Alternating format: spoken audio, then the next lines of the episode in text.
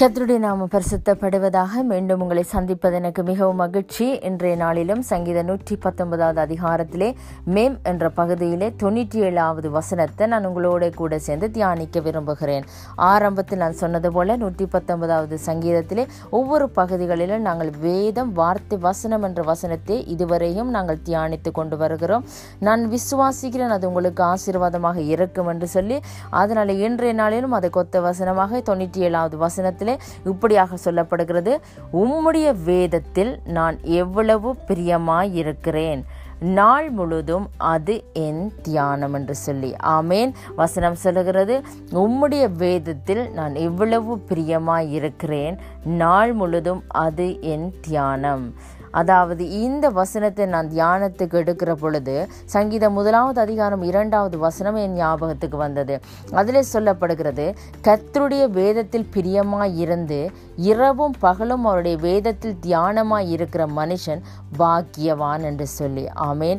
ஆரம்பத்தில் நிற்கிற ஒரு மனுஷனை பார்த்து வேதத்தை வாசிக்க ஆரம்பிக்கிற ஒரு மனுஷனை பார்த்து தேவனுடைய வசனம் சொல்லுகிறது கர்த்தருடைய வேதத்திலே பிரியமாயிருந்து அதாவது பிரியமாக அவருடைய வேதத்தை வாசிக்கிற பொழுது அதை இரவும் பகலும் தியானிக்கிற பொழுது அவன் பாக்கியமான மனுஷனாக மாற முடியும் என்று சொல்லி. ஆனால் நூற்றி பத்தொன்பதாவது சங்கீதத்திலே தொண்ணூற்றி ஏழாவது வசனத்திலே அந்த வசனத்தை வாசித்து அதில் பிரியமாயிருந்து அதில் ருசி பார்த்து அதில் இன்பம் கொண்ட மனுஷன் எவ் எப்படியாக எழுதுறான்னு சொன்னால் உம்முடைய வேதத்தில் நான் எவ்வளவு பிரியமாக இருக்கிறேன் நாள் முழுதும் அது என் தியானம். ஆமேன். அப்படியாக எங்களுடைய வாழ்க்கையும் மாற வேண்டும். ஆமேன். ஆரம்பத்தில் நாங்கள் பிரியமாய் வாசிக்காமல் இதை ஒரு கடமைக்கோ கட்டாய கட்டாயத்துக்காக வாசிக்கிறவர்களாக இருந்திருக்கலாம்.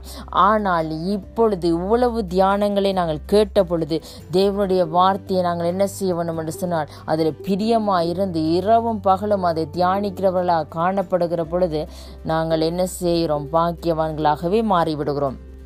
ஏன் நாங்கள் அந்த வேதத்தை இவ்வளவு பிரியமாய் வாசிக்க வேண்டும் என்று சொன்னால் எபிரேருக்கு எழுதின சுவிசேஷத்திலே நாலாவது அதிகாரம் பன்னிரெண்டாவது வசனம் இப்படியாக சொல்லுகிறது தேவனுடைய வார்த்தையானது ஜீவனும் வல்லமை உள்ளதாயும் இருக்கிறது என்று சொல்லி ஆமேன். முதலாவதாக தேவனுடைய வார்த்தை எப்படி இருக்கிறன்னு சொன்னால் எந்த சூழ்நிலையிலும் அது ஜீவனையும் வல்லமையும் எங்களுக்கு தர அது மிகவும் வல்லமை உள்ள வசனமாக இருக்கிறது. ஆமேன்.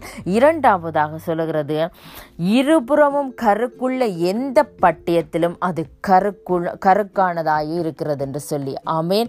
அதாவது இந்த உலகப்புறமான காரியங்களிலே எவ்வளவு பட்டியங்கள் எங்களுக்கு விரோதமாக வந்தாலும் எவ்வளவு எவ்வளவு பட்டயத்தினாலே நாங்கள் அந்த காரியங்களை எதிர்கொள்ள நினைத்தாலும் அந்த பட்டயங்களை காட்டிலும் தேவனுடைய வார்த்தையானது கருக்கான பட்டயமாக இருக்கிறது என்று சொல்லி இரண்டாவதாக அந்த வசனம் எங்களுக்கு சொல்லுகிறது. மூன்றாவதாக சொல்லுகிறது அது ஆத்துமாவையும் ஆவியையும் கணுக்களையும் ஊனையும் என்ன செய்கிறது என்று சொன்னால் பிரிக்கத்தக்கதாகவும் உருவ குத்துகிறதாக இருக்கிறது அந்த வசனம். ஆமீன். அது எங்களுடைய சரீரத்தையும் என்ன செய்கிறது என்று சொன்னால் தேவனுக்கு பிரியமாக நிமித்திரத்திற்காக தேவனுக்கு பிரியமாக பரிசுத்த சரீரமாக மாற்றுறதுக்காக அது என்ன செய்கிறது என்று சொன்னால் எங்களை வார்த்தையினால் உருவ குத்தி எங்களை என்ன செய்கிறது அது புதுப்பிக்கிறது அது பரிசுத்தப்படுத்துகிறது என்று சொல்லி தேவனுடைய வார்த்தை சொல்லுகிறது.